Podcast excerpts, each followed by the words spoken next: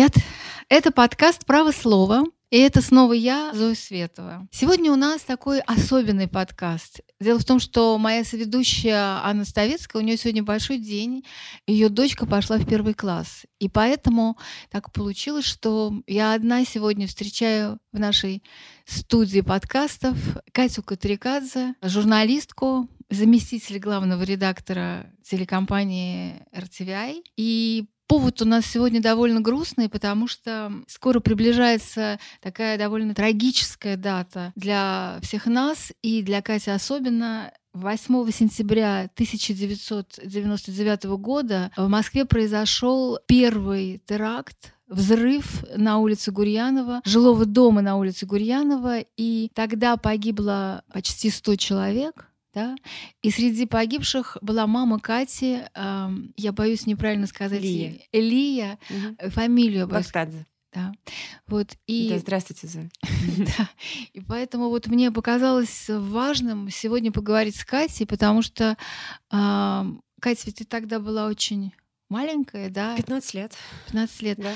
Вообще об, об этих терактах, да, которые были э, в 1999 году, тогда в сентябре, очень мало на самом деле известно. Ну, то есть известно, что да, сначала был взрыв в Буйнакске, потом в Москве на улице Гурьянова, потом на Каширке. Да, потом в Волгодонске. Я помню, что я когда работала в газете «Либерасьон», мы ездили в Волгодонск, там говорили с людьми. Но с тех пор прошло 20 лет, мы знаем, что были какие-то расследования, кого-то посадили, и все. Но все равно такое ощущение, что как бы не причин, ну то есть не причины, а не расследовано это дело. И вообще о нем очень мало говорят, но если сравнить, например, с Бесланом, да, с Нордостом, то вот эти взрывы, все знают только то, что вот после этих взрывов началась Вторая Чеченская война. Вот ты Совершенно скажи, что ты помнишь? Вот тебе было 15 лет, как это вообще произошло? Ну, это эм, очень у меня воспоминания, знаете, Зоя, э, с одной стороны, четкие и до мельчайших подробностей я помню детали этого дня, а с другой стороны, какие-то выпавшие абсолютно часы и дни в голове. Вот я огромного числа дней не помню вообще после этого взрыва. А в день, когда я узнала, я прекрасно это помню, я поздно проснулась, и на следующий день мы должны были лететь в Москву, потому что у меня начался учебный год, э, и я уже э, к тому времени опоздала, то есть это было, да, там 8 сентября, 9, 10 мы должны были лететь, и я уже к тому времени сильно опоздала в школу. школу. У меня был Подожди. 11 класс. Подожди, а ты где была тогда? В Тбилиси? Э, Я тогда была в Тбилиси, и я должна была 1 числа быть в Москве, 1 сентября, но по стечению обстоятельств, знаете, Зоя, вот такие моменты ты начинаешь верить э, в судьбу, в Бога, хотя отрицание, конечно, потом наступает, потому что ты-то спасся, а человек, которого ты любишь больше всех на свете, нет. Однако же я могу сказать, что вот эта странная история абсолютно, она заключается в том, что я должна была быть в Москве первого, но я не захотела лететь. А как? И Почему? вот так вот просто я хотела быть в Тбилиси. Мне было там классно. Там у меня были друзья, там я была влюблена в какого-то мальчика.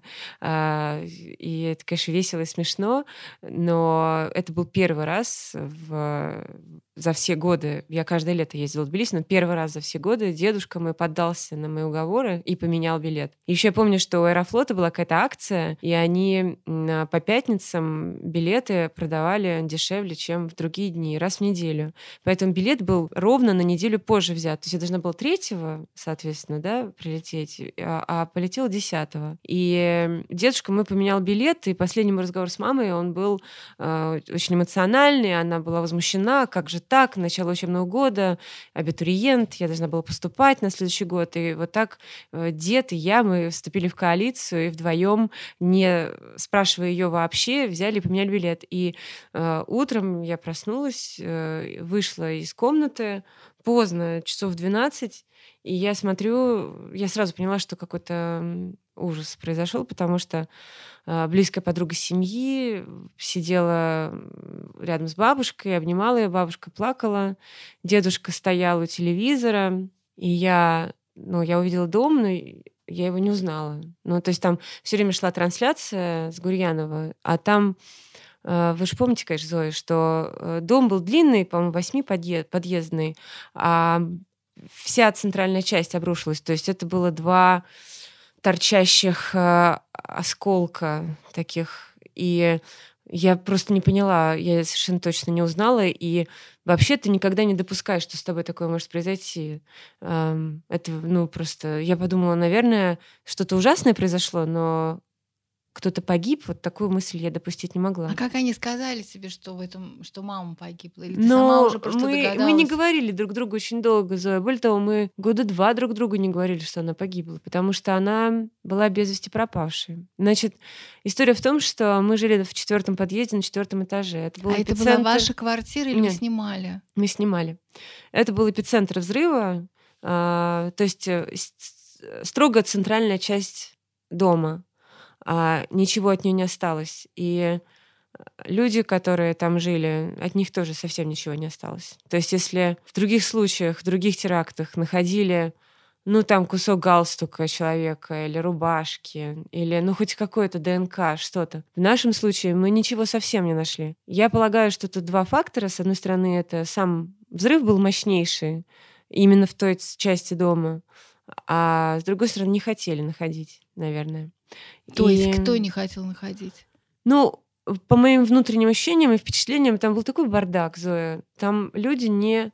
Люди, которые должны были отвечать за поиск пропавших без вести, люди, которые должны были отвечать за а, вообще за помощь тем, кто, кто выжил, Э, люди, которые должны были отвечать за коммуникацию с теми, кто выжил и кто искал своих близких, они то ли растерялись, то ли они непрофессионально работали, то ли это какая-то халтура и какая-то э, вообще на самом деле жуткая совершенно история.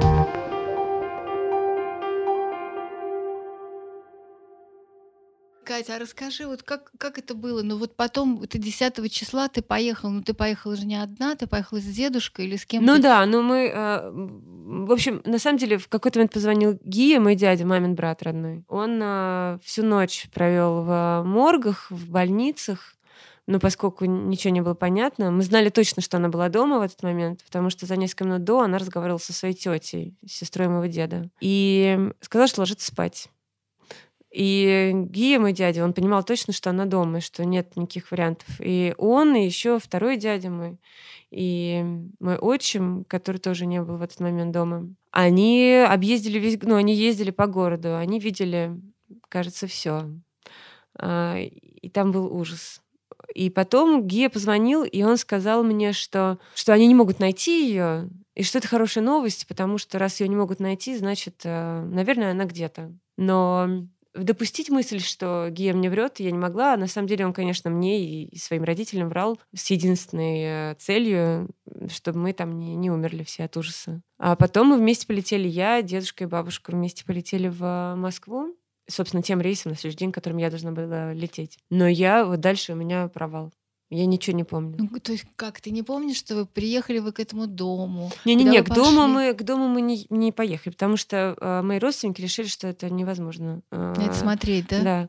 Мы потом поехали. Мы я видела дом, видела его. А, потом то есть это его... был не дом, то есть это ну остатки. Остатки. Потом я видела, э, как расчистили эту территорию быстро, очень. И я думаю, что в России вообще мало что делать с такой скоростью.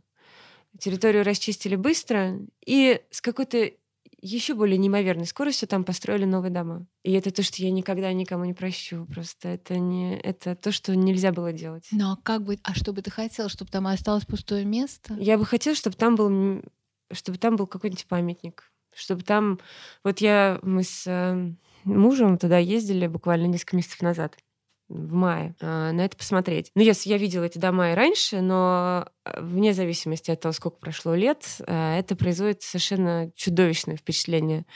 На этом месте погибли люди. Более того, там, там многих, ну, нескольких человек не нашли. Э, помимо моей мамы еще ну, было до 13 без вести пропавших. Потом, ну, разные цифры назывались 9, 10, 13. И там их как бы все, что от них осталось. На этом месте немедленно построили тяжелые дома. Я не могу это понять и принять. Э, да, напротив, через дорогу построили, построили очень милую часовню. Она правда очень хорошая. Туда заходишь, и тебе очень тепло там, правда. Но как можно было это сделать напротив? Почему не, построили, почему не построили там, где люди погибли? А, почему на костях, извините, должны а, жить другие? Почему это происходит? Я на самом деле терпеть не могу сравнения с Америкой, считаю, что это вообще неправильно и категорически э, даже иногда, ну, ну, просто преступно, да, там, потому что разные совершенно страны, разные подходы и так далее. Но в данном случае я не могу не привести пример, потому что это э, кричащая, вопиющая разница с тем, как в нормальном государстве относятся к своим трагедиям. Э, там если вы посмотрите на мемориал 9.11, если вы посмотрите на любое место, где, э, ну там их мало таких мест, но любое место, где подобного рода трагедии происходили, или неподобного рода, любые, везде э, чтится память. И каждый год имена перечисляются каждого человека, кто погиб. Например, 11 сентября в Нью-Йорке. Вот, Зоя, вот я просто знаю точно, что как бы в, в нашей ситуации, в, на, в моем случае, у меня есть ощущение, что главная цель — это просто не вспоминать никогда. Вот мы сейчас говорили о Беслане, потому что годовщина 15-й Бесланской трагедии. И тоже мы понимаем, что да, вот власти, государству хочется забыть, а, отодвинуть как можно дальше от себя и эту трагедию, и этих детей, и этих матерей, и всех. В моем случае это еще более вопиющее молчание, и еще более вопиющее нежелание как-то вообще чтить память этих людей. Ведь они ни в чем не виноваты. И я ни в чем не виновата. И те люди, которые потеряли своих близких. Каждый год, на, там, 9 сентября, собирается маленькая кучка родственников и а, а где они собираются? Ну вот у этой часовни. А ты, когда бываешь в Москве, ты, ты ходил туда? Я ни разу не попадала разу. туда в этот, в этот момент. Ну, попадала, когда я здесь жила mm-hmm. э, до 2006 года. А потом нет. Я, я на самом деле не то, чтобы хотела кого-то обвинять в этом. А, это какая-то странная, странная история, это странный феномен а, в нашей стране. Я не знаю, с чем он связан. Может быть, он как-то объясним с точки зрения, не знаю, какой-то психологии или чего-то еще, истории этой страны, еще что-то. Но, но я просто уверена, что нельзя, нельзя закрывать глаза на то, что с тобой происходит, да, даже когда ты великая страна, с тобой происходят трагедии, давай об этом говорить будем. Ну а ты сама, вот тебе было 15 лет, произошла такая трагедия, а чисто э, ты сама искала новости, например, о расследовании э, этой, этой трагедии, ну, других вот... взрывов, ты как-то, тебе хотелось что-то узнать, почему это произошло, кто это мог сделать, или ты пыталась закрыться от этого и забыть об этом? Первое время, если честно, я пыталась закрыться и забыть, и более того, поскольку она была без вести пропавшей, то мы э, всей семьей э, дружно верили, что она жива. Очень долго. Вот я говорю, года два. Но вы на что и надеялись, что однажды что она позвонит она, или придет? Что она, например, э, ну до смешного, что она получила какой-то, может быть, удар по голове от взрыва, и, и что она не, не помнит, где она, и что она, и, может быть, у нее там восстановится память, и она нас найдет, еще что-то. А, находились э, какие-то экстрасенсы, прости господи, которым моя мама первая бы не поверила и хохотала бы в лицо этим э, всяким, всяким гадалкам. Но мы, конечно же, Выходили к ним? Да. И что они говорили? Живая. Да, э, одна женщина вообще в Тбилиси, причем это удивительно, они не хотели от нас ни денег, ничего. Они сами, наверное, верили в то, что они правильно видят. И одна из женщин, она просто поразительно до точности какой-то феноменальный э, указывала на карте Москвы в Тбилиси, сидя, э, смотрела на фотографию мамы и показывала вот здесь, вот в этом районе, она где-то, и там мой отчим, а это был район, знаете, где-то в районе Печатников, ужасные какие-то там стройки, какие, какая-то промзона чудовищная. И там он ходил по этим промзонам, стучался во все двери, пытался найти. И это долго очень тянулось. Я к этому времени успела поступить, а, значит, первый курс отучиться. И все. И все это время мы... Дед мой, конечно, эм, в отличие от э, меня, потому что я, конечно, абсолютно закрылась от политической стороны этого вопроса, тогда мне это было и, ну, неинтересно, и у меня были свои обиды скорее на Господа Бога, чем на кого-то еще. А дед мой тогда сказал, что он никогда больше на... не, не вернется в Россию. Он уехал, и с тех пор никогда не никогда приезжал. не приезжал да, в Тбилиси он сейчас. А когда вы решили все-таки, что мама умерла, вы как-то, и когда вы это решили, вы смогли как-то ее похоронить? Ну, вам нечего было хоронить, но ну, какой-то ну знак памяти, ведь это же страшно, если нет могилы, даже к которой можно прийти, положить цветы, посидеть там, это же, это же, это же ужасно страшно. Да, это, это, да, это страшно. Э, мой дедушка, когда э, это произошло, вот когда мы приехали 10 сентября, он туда пошел к месту взрыва. Я, меня не, не взяли с собой. И он собрал землю. И он ее отвез в Тбилиси. И э, там есть прекрасный отец Георгий на Верийском, да? да, на Верийском кладбище в Тбилиси. На старом кладбище там похоронены дедушкины, соответственно, бабушка и дедушка, и другие родственники, и моя бабушка тоже с недавних пор. И там два раза в год в ее мамин день рождения и 9 сентября. Отец Георгий отпевает, э, и у них была договоренность, что он о ней говорит как о живой. Ну вот сейчас уже сколько прошло лет, и он уже говорит э, за упокой, э, читает панихиды проводит. Mm-hmm. И он совершенно чудесный, и он все понял, и он как-то очень тонко и правильно всегда со мной и с нами со всеми говорил о ней. А недавно скончалась моя бабушка, мама моей мамы, и мы там поставили все-таки, мы там написали имя. До того там был просто крест и земля, мы знали, что там земля, а теперь будет имя. И мы туда ходили с моим мужем и с моим сыном летом. Уже есть где посидеть.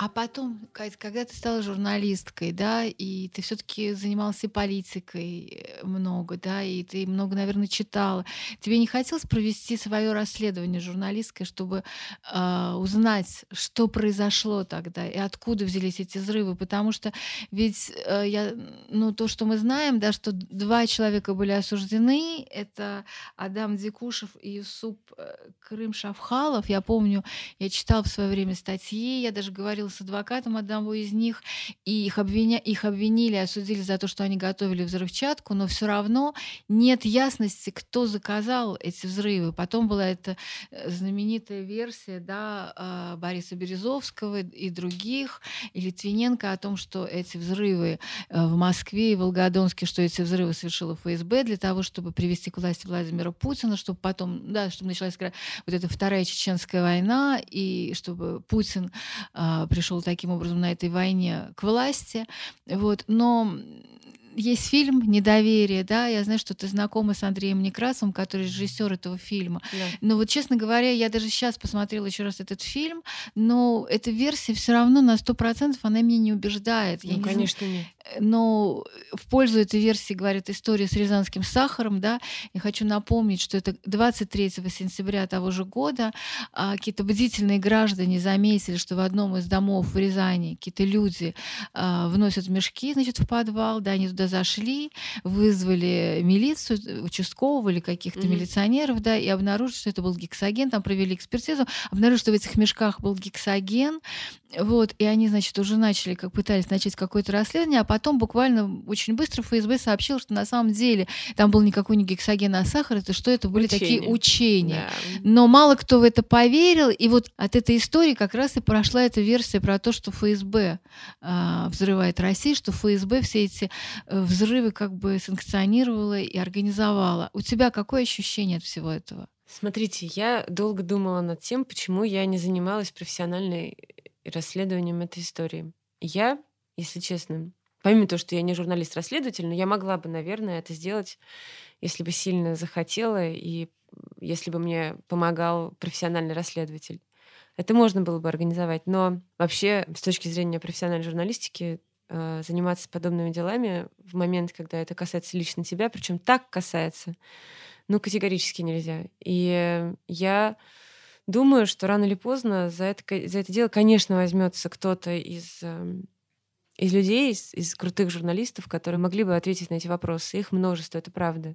Я бы способствовала, содействовала всеми силами такому расследованию. Сама не могу за него взяться. У меня очень много вопросов, Зоя. Я слышала столько разных версий а, относительно того, кто это сделал, и кто это заказывал, и кто, кто, кто к этому причастен. И они взаимоисключающие, и они а, фантастические. Ну, например, а, что ты слышала помимо вот этих двух основных? Есть версий? разные, я не буду сейчас это говорить, потому mm. что, ну, это э, даже даже упоминать имена людей в таком контексте не, бездоказательно это не, неправильно, аморально даже. Я не буду это говорить, но я просто говорю, что вот, честное слово, я слышала совершенно чудовищное количество идиотских и не идиотских, заслуживающих доверия и не заслуживающих доверия версий. Мне кажется, что это такого уровня преступления, что тяжесть его и глубина настолько огромны, что мы не можем без стопроцентной уверенности обвинять кого-либо.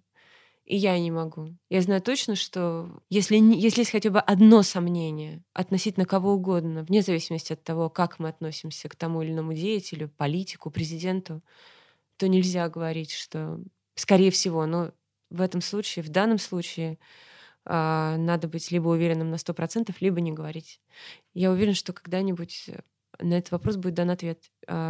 Сама я расследовать не буду, нет. А меня еще, знаешь, э, какой вопрос ну, интересует? Вот все-таки мы видим, да, по той же Бесланской трагедии, как там объединились люди, как родственники погибших детей, да, mm-hmm. и те, которые сами там были, вот эти организации Матери Беслана, Голос Беслана, как они проводили расследование, как они всю, все эти 15 лет теребили власть и требовали правды. Но здесь, э, в случае вот этих терактов, что на Гурьянова, что на Каширской, что на Волгодон, Волгодонске, не произошло этого. Вот как ты думаешь, почему люди не объединились для того, чтобы требовать требовать у власти правду. Я читала, что якобы какие-то иски были поданы а, иски с адвокатом были, да. Труновым. Да. А ты сама, ты была потерпевшей по этому делу? Э, нет, я написала однажды господину Трунову письмо. И то ли мне совсем не ответили, то ли мне ответили каким-то э, сухим текстом о том, что, извините, но иск уже подан или что-то в этом духе. И вообще нам с вами неинтересно разговаривать. Я не, я не помню, это было очень давно, много лет назад. С тех пор я решила не связываться. Э, я помню, знаете, что когда это случилось, там был кинотеатр Тула рядом с домом. Это вообще чудовищный район, ужасный, жуткий, должна вам сказать. Это а, адская совершенно промзона. Никому не советую там жить. А, а почему твоя мама там жила? Ну, у нас денег не было совсем. Просто она там сняла квартиру? Просто она содержала меня и своих родителей, и своего мужа, и всех, кого не лень. И работала не по профессии, носилась и продавала, мне не стыдно это говорить, бижутерию французскую по разным, по разным московским институтом, офисом, э, не знаю, магазином. И на это мы жили все. Она, а сколько маме было лет, когда она умерла? 37. Она была физиком-ядерщиком, да. А, но в момент, когда случился взрыв, она нашла за несколько месяцев до работу и устроилась редактором на ТВЦ и в утреннее шоу, и она была совершенно счастлива, потому что она наконец-то ушла от этого ужасного, изнуряющего труда а, неблагодарного. Ну, то есть, подожди, она была физиком-ядерщиком, но она не нашла работу по профессии, Конечно, да, когда нет. все Кому нужна эта физика, господи да. боже. И тогда она стала заниматься вот этой бижутерией, продавать бижутерию. Ну да, она в Тбилиси некоторое время даже разносила прессу. Я помню, работала на посольство разные, 20 долларов в месяц у нее была зарплата, я помню прекрасно. А потом мы уехали в Москву ровно поэтому. Чтобы и... здесь найти какую-то да. работу. И здесь было гораздо проще, да. Ну, она снимала в печатниках, потому что это было самое дешевое жилье из всех возможных, всех доступных. Да, но я тебя перебил, ты сказала, mm-hmm. что вы встр... где ты была встреча да, в кинотеатре, в кинотеатре Тула. Тула. Да, и я просто помню, что, знаете, вот к вопросу об объединении, там, вот, например, меня с ног до головы одели. У меня ничего не было совсем. Ну, то есть все взорвалось, все, все. И было... Ну, я очень в тумане это помню, вот очень, очень прям у меня какие-то э, только детали возникают в голове. Я, вспоминаю, как э, куртку красную мне подарили теплую. Я в ней ходила несколько лет потом. Еще какие-то штаны. Э, туда люди несли огромными партиями Вещи гуманитарную для... помощь для нас. Mm-hmm. Еще я помню, что я там нашла ее серьги нетронутой абсолютно.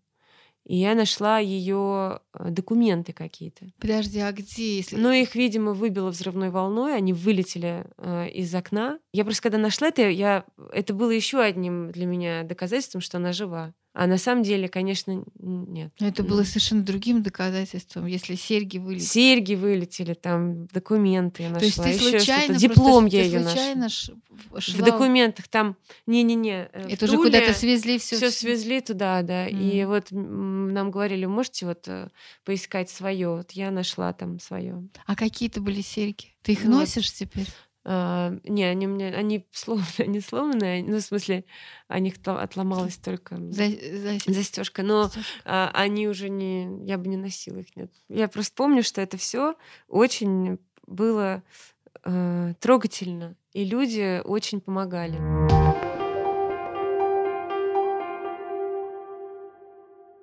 Что касается требования о расследовании, то почему-то это не случилось. А вот я не знаю почему. То ли э, в данном контексте люди удовлетворились тем ответом, который был дан, потому что, ну, все-таки, знаете, Зоя, вот когда мы говорим о Беслане, мы видим, вот есть террористы, вот есть школа, вот есть силовики, вот они штурмуют, и, и происходит это там с ошибками, без ошибок, каждый судит, как считает нужным. В моем, в нашем случае, без доказательно обвинять э, власть, ну это просто, ну это крайние меры, понимаете? И люди, конечно, а, допустить в своей голове, что это возможно и что надо идти таким путем и требовать ответов от власти, не могли. Потому что вообще человеку свойственно верить в добро. И человеку не свойственно думать, что есть сила, которая может убивать. Вот так спящих людей в полночь. Но у тебя не, был, не, не, не возникла ненависть, например, к чеченцам, да, или к тем, которые... Потому что официальная версия же говорит о том, да, что это что сделали чеченцы, что чеченцы, которые там где-то с этим самым каким-то ужасным, я забыл, как его зовут, не чеченцам, а вот этим арабом. А, вы... ну, да, да, да. У меня вылетел сейчас из головы, хотя это, этому веры все равно нет, но в любом случае, что они тренировались в чеченских лагерях, что это все таки были чеченцы, стояли за этим терактом, это нам внушалось всем, и это да, была официальная конечно, версия. Конечно. У тебя не возникла ни любовь к чеченцам в связи с этим, как ну, это я, вы же знаете, вы же знаете, что я э, либерал до мозга костей. Конечно, я не могу кого-то э, по этническому признаку ненавидеть или что-то что в этом духе. Мне вообще все равно а, происхождение какое там у человека или этническое, или любое другое. Но честно, вот у меня долгие годы был страх перед чеченцами. Ну, просто я боялась. Вот я видела там группу где-нибудь. Людей, я... да? В Москве, да, mm-hmm. например. И я обходила стороной. И это, конечно, ужасно. И э, это непростительно. И последний, наверное, вопрос. Знаешь, Катя, я хочу задать такой вопрос. Он, может быть, не связан даже точно с этой историей, но все таки вот э, бывают такие случаи, и есть в этом фильме Некрасова об этом, что те люди, которые пострадали, да, и те, у которых родственники погибли в терактах, а, они не хотят жить в России, да, они уезжают из России. А вот ты, наоборот, получилось так, что ты э, работала в Америке, сейчас ты вернулась сюда и собираешься здесь жить, да. и как-то опять строить какую-то свою новую жизнь. Это тебя никак этот э, вот теракт и мамина гибель, она тебя никак не отвращала, когда ты принимал решение о том, что ехать или не ехать сюда и жить здесь дальше. Ты думала об, об этом или ты вспоминала mm. об этом как о черном таком пятне, которое могло помешать тебе сюда вернуться или нет? Ну, я всю жизнь живу со страхом вообще. Вот я, если честно, все мои э, панические атаки, а их бывает много, они связаны с угрозой э, масштабного какого-то ужаса, да, там теракт, взрыв. Я боялась метро долгое время почему-то, еще что-то. В Нью-Йорке я боялась все время всего, потому что мы понимали, да, что там а, Батаклан, Франция, там в Германии был наезд на пешеходах, э, пешеходов на ярмарке рождественской, еще где-то все время мы это освещаем. Я же новостник, ну, да. и я, конечно, думала, что рано или поздно в Нью-Йорке что-то будет, и Понятно, что два раза с одним и тем же человеком не происходят подобные ужасы, но тем не менее, конечно, а, страх, он всегда был. Я понимаю прекрасно, что моя мама была бы счастлива сейчас за меня именно в связи с моим переездом в Москву, потому что я же не просто переезжаю в Москву, у меня здесь э, э, муж и семья, и мой ребенок будет счастлив здесь, э, потому что здесь ему есть с кем вместе расти, с кем играть, с кем радоваться множеству происходящего вокруг, красочного совершенно. А я уверена, что она была бы она бы одобрила. И 20 лет спустя в итоге я делаю так, как она хотела, потому что 20 лет назад она хотела, чтобы я приехала в Москву. Просто в тот момент, к счастью, меня что-то спасло. Не знаю.